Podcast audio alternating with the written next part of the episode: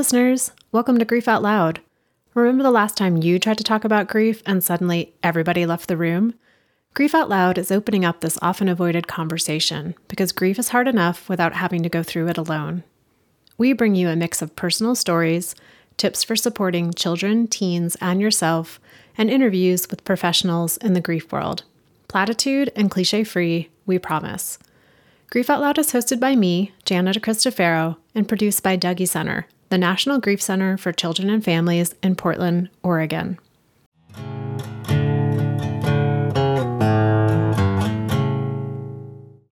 Hey listeners, this is the third and final episode in our three-part series highlighting the voices of teens who are grieving. We didn't start out with the plan to talk to three teens who all had dads die, but that's how it turned out. In the first episode, I talked to Sonia about how she thinks her dad would be proud of her and all that she's accomplished.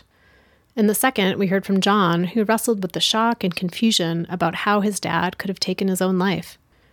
In this last one, I talked with Bridget, who has reckoned with grieving for a dad that she had a really complicated relationship with. This entire series is part of an ongoing collaboration between Dougy Center and the New York Life Foundation.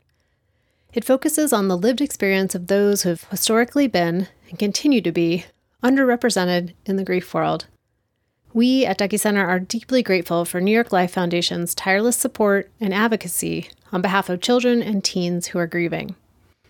When it comes to supporting those teens, there's a lot written and researched and discussed by adults, but there's not much at all from the teens themselves. So that's what this series is all about, hearing directly from teens about their grief. What it looks like, what it feels like, how it changes over time, and what they say friends, family, and others did and said that was and wasn't helpful. Before we get to the episode, I wanted to tell you about a new resource for kids and teens who are grieving. As many of you know, grief looks different for everyone, especially for young people, and that means that the kind of support they need looks different too. That's why the New York Life Foundation created a different kind of resource to support youth going through loss. It's a graphic novel called Lost in the Middle. The story follows 8th grader Kai and his best friend Elle as they set out to help Kai's little cousin Cam adapt to his new life at 4th Avenue Middle School. It starts with the easy stuff, like how to open up a jammed locker, but it quickly gets to the harder stuff, like how to open up to a friend about death. Because experiencing the death of a special person, knowing how to support a grieving friend, or going through loss in general can be hard. But seeing yourself in someone else's story can be a way to feel less alone, a way to feel seen, heard, and acknowledged. You can download Lost in the Middle today for free in both English and Spanish at www.lostinthemiddle.org. Thank you again to the New York Life Foundation for your investment in children and families who are grieving. As I mentioned, I talked with Bridget for this episode. Her dad died of a heart attack in 2020. 3 years later, Bridget and I connected just after she had graduated from high school and was getting ready to leave for college. Bridget had a complicated relationship with her dad. She loved him and the ways that her more creative side could come out when she spent time with him. But she also struggled with how he kept a lot of his history from her, sometimes by omission and sometimes by stretching the truth. There are ways in which Bridget's life got a little easier and a little more stable after he died. And she still loves him and misses him and wishes he could be there for all of the milestones, big and small, that are unfolding in her life. Bridget, thank you for coming on Grief Out Loud to talk with me today. I'm really looking forward to our time together. Thank you for having me. I'm looking forward as well. How do you want to introduce yourself? My name is Bridget. I'm a 17-year-old girl from Portland, Oregon, and I have someone who passed away, my dad. What do you want to tell us about your dad? He was an immigrant from England. He was from a very poor neighborhood, and he was a plumber, and he was one of the most important people in my life, even though we had a complicated relationship. Bridget, I feel like that's something that's more common that maybe we think it is, right? That we can have people in our lives who are so important. We're so connected to them. And then also the relationship is never, not never, but most of the time the relationship can have a lot of layers and some complications. And I wonder, like, what did that mean to you that the relationship with your dad was complicated? What did that look like? In my life, a lot of the times he abandoned me a lot when I was a kid. Like, he would come in and come out of my life. And for a long while that like made me very unstable, and it felt like he didn't love me. He was also not the greatest person towards people who were a bit different from a straight white man, which he was. So it was hard listening to him talk about like how much he hated, like he didn't like gay people, while he did know I was exploring my sexuality and thinking about like, oh, I might be bisexual, I might be a lesbian. And it was hard to just have that there. But he was also my like place of having fun. Like, he was the creative kind of part of me, where he was doing things, having fun, always playing with me when I was younger. So it was like hard to have those two things of him and not be able to like separate them and be like, oh, this is the one person that I really want. I really want the fun dad. I don't want the dad that leaves me and says these things. Like, I couldn't separate them. And I wanted that. And so these are situations that made it challenging while he was alive, right? Of how to engage with him or what kind of relationship to have with him, where you're like, these two things are true at the same time. How has that swirl of complications impacted how you've been grieving since he died in 2020? It's been hard because I feel like I lost someone who kind of understands, like, not I feel like I have lost someone that I know understood me on a way some people don't, and had like fun being outside of the norm and not being extremely just normal. But it's also, I know it's better for me that it's hard to say, but I know it's a little bit better that he's not here. And it sounds cruel, but I know I wouldn't be where I am right now if he hadn't passed away, because he did drag me down a little bit. And it was a constant battle in my mind of, do I cut him out of my life or do I keep him because of how he dragged me down? And in that scenario, it would have had to, for you, be a really conscious, intentional choice to end contact with him. And then instead circumstances unfolded where it wasn't on you to have to make that choice. Yeah. What are some of the ways that you feel like you've been able to, you've used the terms like dragged you down a little bit. Like, what are some of the ways that you've been able to come into who you want to be? With him, he wouldn't really be as strict with medication. I have like ADHD and anxiety and depression. And he wasn't as strict with it. So I was in a very dark place, both mentally and scholastically. And with him passing, I've gotten more on top of taking those medication. And I've seen myself become, it's night and day from freshman year to now my senior year, where I had good grades and just like being more confident in my sexuality. I know I wouldn't feel that if he was alive.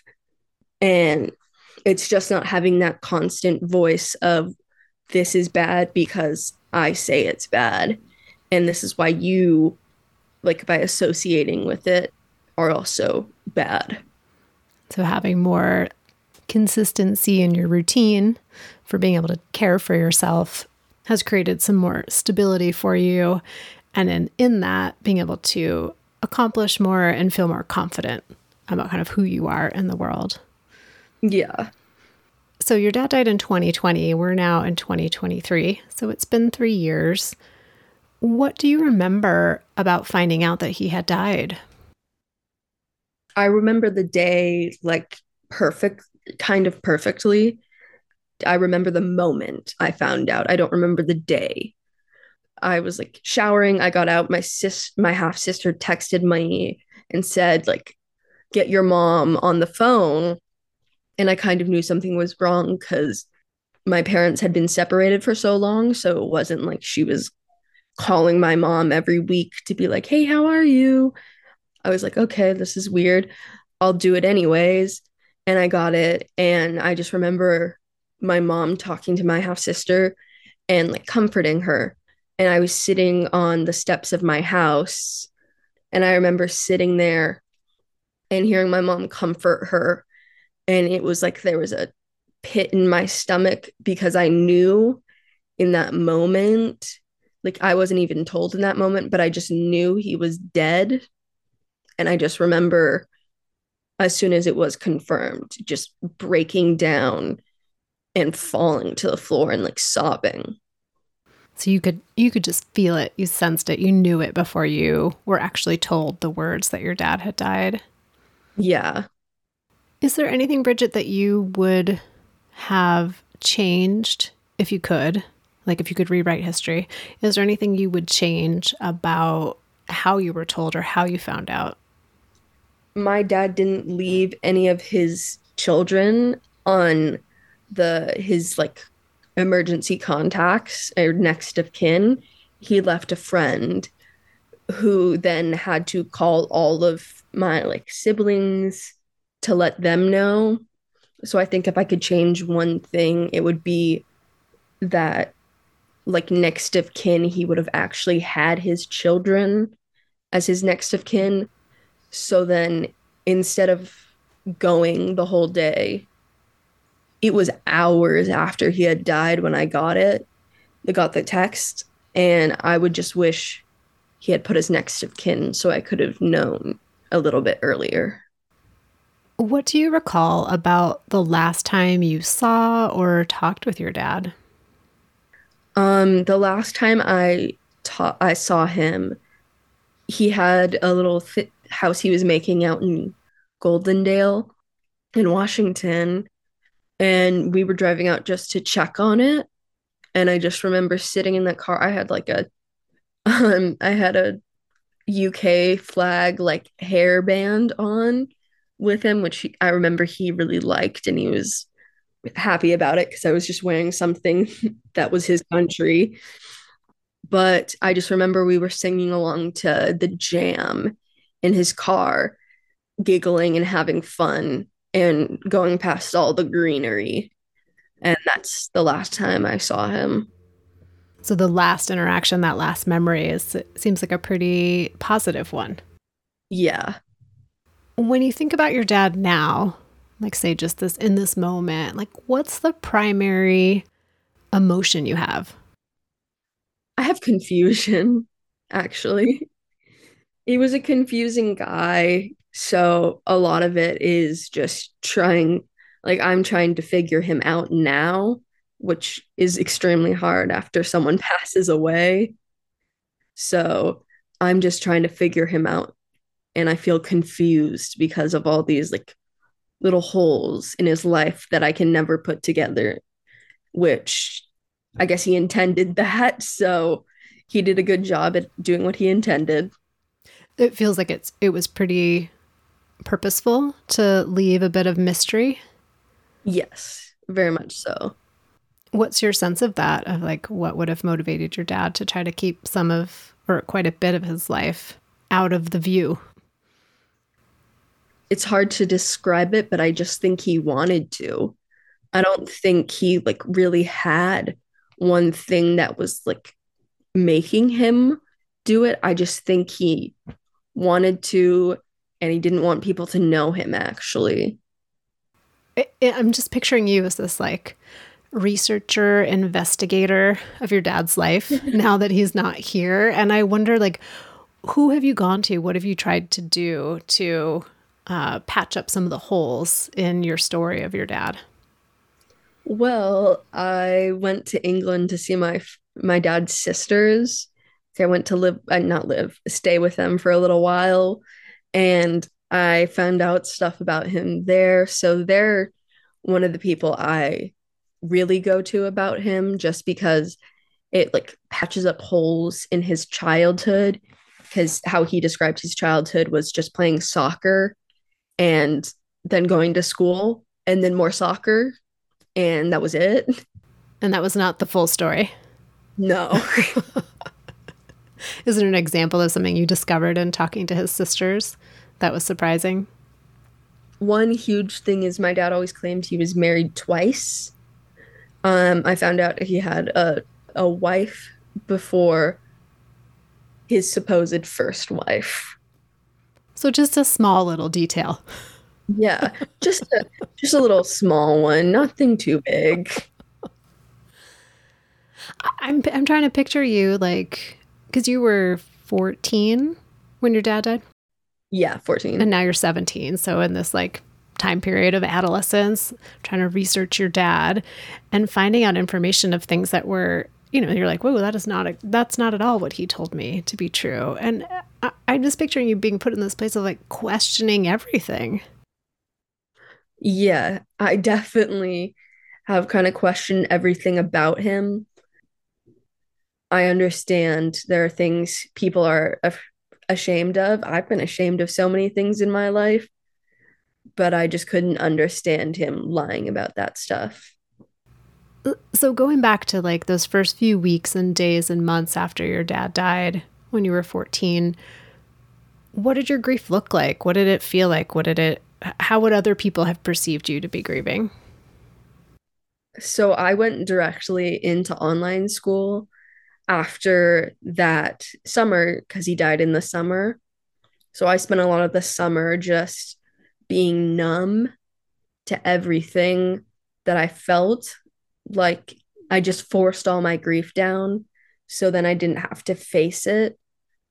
Just being in online school, I was forcing that grief down even more because I was focusing on things pertaining to school, and I just didn't let myself have that room to grieve. And then junior year, I just finally kind of realized and fully processed it and decided like I needed help and I needed someone to talk to. So what did you do then? Where did you start to find that support? I first went to Dougy Center, and then I went to therapy, like personal therapy, just for all things. But I mainly would talk about my dad and just all of that. You know, Bridget, this brings up a good question for me around sometimes, most of the time, I don't want to say all of the time, but most of the time, when teens first come to Dougy Center or hear about Dougy Center, they think, oh, I'm going to counseling. Like, I'm going to therapy at Dougy Center, which is not what we do, right? We have these peer grief support groups. So from your perspective, having done both, how would you describe what happens at Dougy Center versus what happens in therapy for teens maybe who are listening and are like, am I going to go to counseling? Am I going to go to a peer grief support group? Like, what's the same? What's different? How would you describe those? I would say the huge difference for from Dougy to counseling is Dougy, you're with people that understand in some sense of the world, understand what you're somewhat feeling. You're not judged there. And a lot of people, you go there and you realize you have similarities, and you go there and you find like a strong connection to all these people with this shared experience of someone passing away that was important in their life. And you don't go to solve it. You just go to talk. You don't have to solve anything there. And it felt like, for me, at least with therapy, that sometimes there were some things where you just do need to solve it. And your therapist is there to help you solve it. It's not bad that you need to solve something, because sometimes you just do. But with Dougy, you don't have to solve a feeling. You don't have to push it away. And not saying that therapy, you push away your feelings. Don't do that. But it's just a very different experience where you feel like you're you're understood on a level. Some people, like some therapists who haven't lost someone, might not be able to understand. Well, that makes me wonder too. I mean, when I think about grief, it seems like this very unsolvable thing, right? Grief, you can't really solve it. But is there an example of something in your grief or related to your dad that you did work to solve in therapy?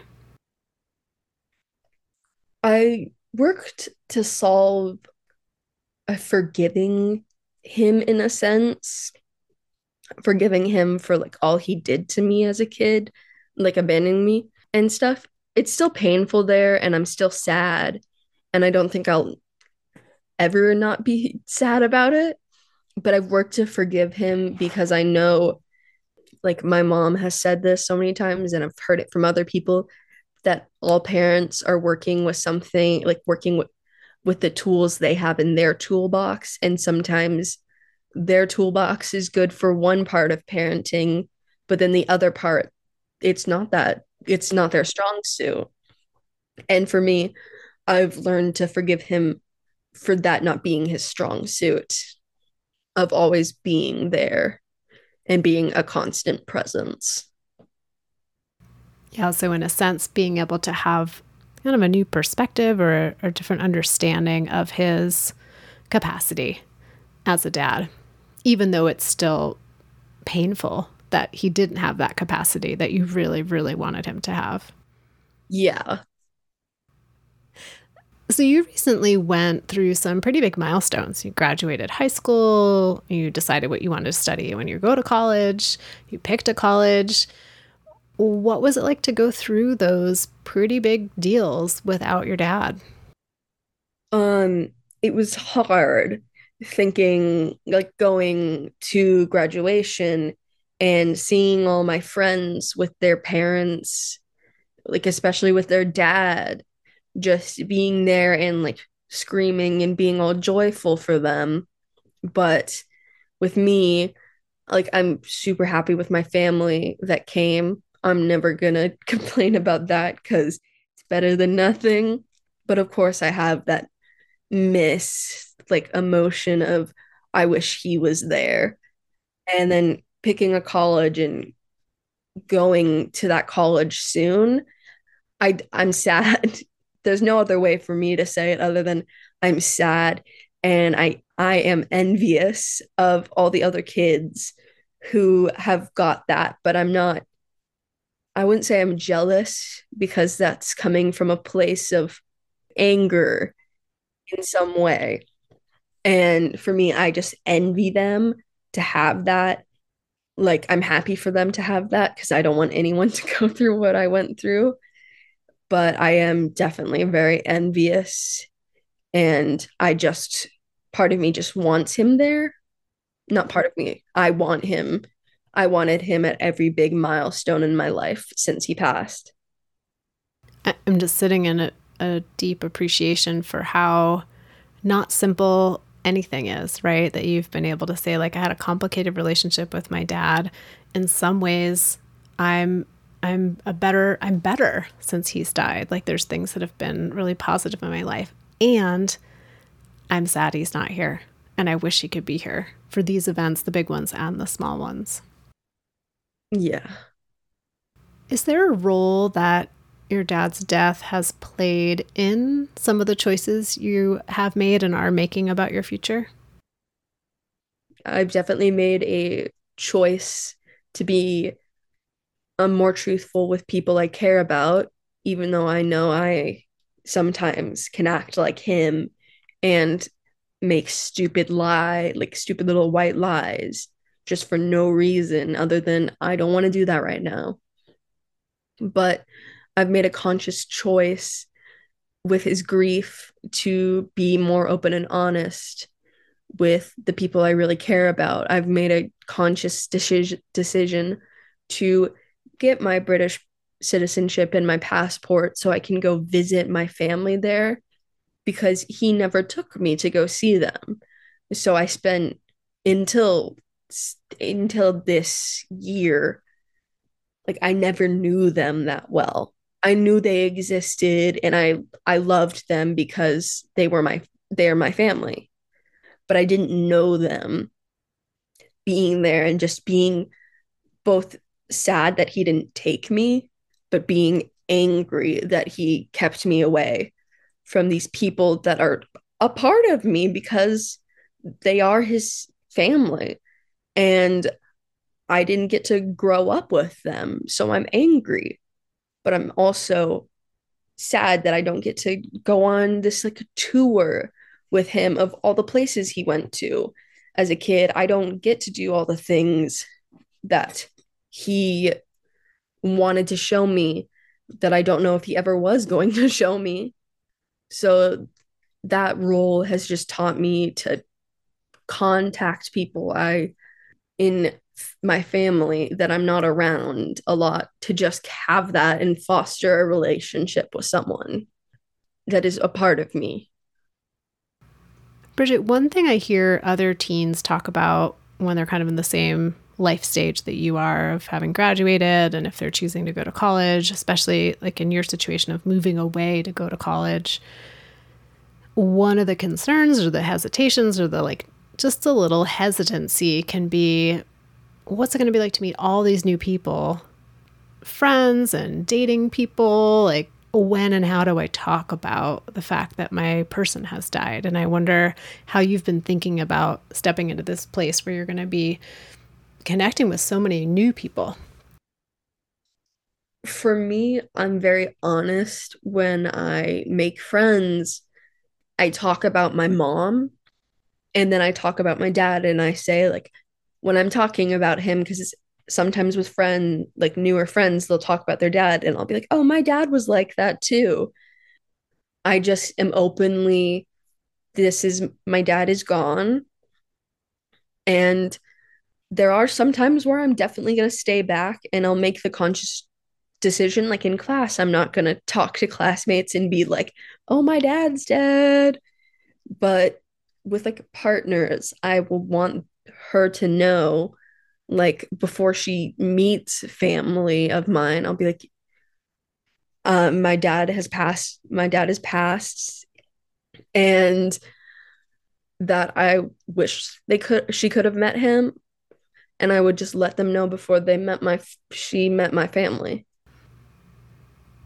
Is there anything that you wish people, adults, other teens, could know or better understand about grief? I wish they could understand that with teens, with a person who's died, it's hard. You're already dealing with raging emotions, like raging hormones. You're going through all these things in high school. You're dealing with high school drama. You're dealing with friend drama in high school. And then on top of that, you have this hole in your heart from someone passing away. I just wish adults and teens could understand that sometimes, like, there's nothing you can do. There's nothing you can do to make that pain go away. You can comfort that person, and instead of being like, oh, he or she's in a better place now, to just offer your shoulder to cry on, to just be like, I'm here for you. You don't need to give advice. You don't need to try and solve it and try and like solve their emotions. You just need to be there and just be an ear for their emotions. So just that reassurance for support people, like, your job is not to take away the grief or to take away the hard emotions. Your job is to show up and be a support in some way and just be present with that. Yeah. What do you most wish you could tell your dad about your life now?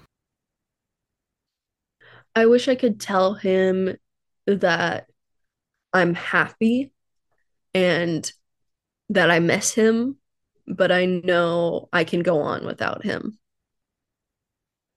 Well, Bridget, thank you for your time today, and, you know, wishing you so well with this next chapter of life, this next adventure of leaving home and heading out to college. And I'm just, thank you for all that you shared with me and for what you shared with your listeners, and knowing it's not always easy to find the words to put grief out there. So thank you for all the effort that may have taken today. Thank you for having me and giving me this space to talk about it. And listeners out there, you know, I say it each and every single time, but thank you for being part of our community, for making this show mean something, for sharing episodes with friends and family and others in your life that you know that they might be helped by what we're talking about here. I always love to hear from you. If you want to email me, you can reach me at griefoutloud@dougy.org. That's dougy.org. That's also our main website. And if you head over there, you'll find tons of free downloadable resources like tip sheets and activity sheets, information about our local programming, a place where you can search for programs similar to ours in your own local community, and each and every episode of Grief Out Loud. I'm always excited to share that our podcast is sponsored in part by the Chester Steffen Endowment Fund. Thanks again for listening. We hope you'll join us again next time.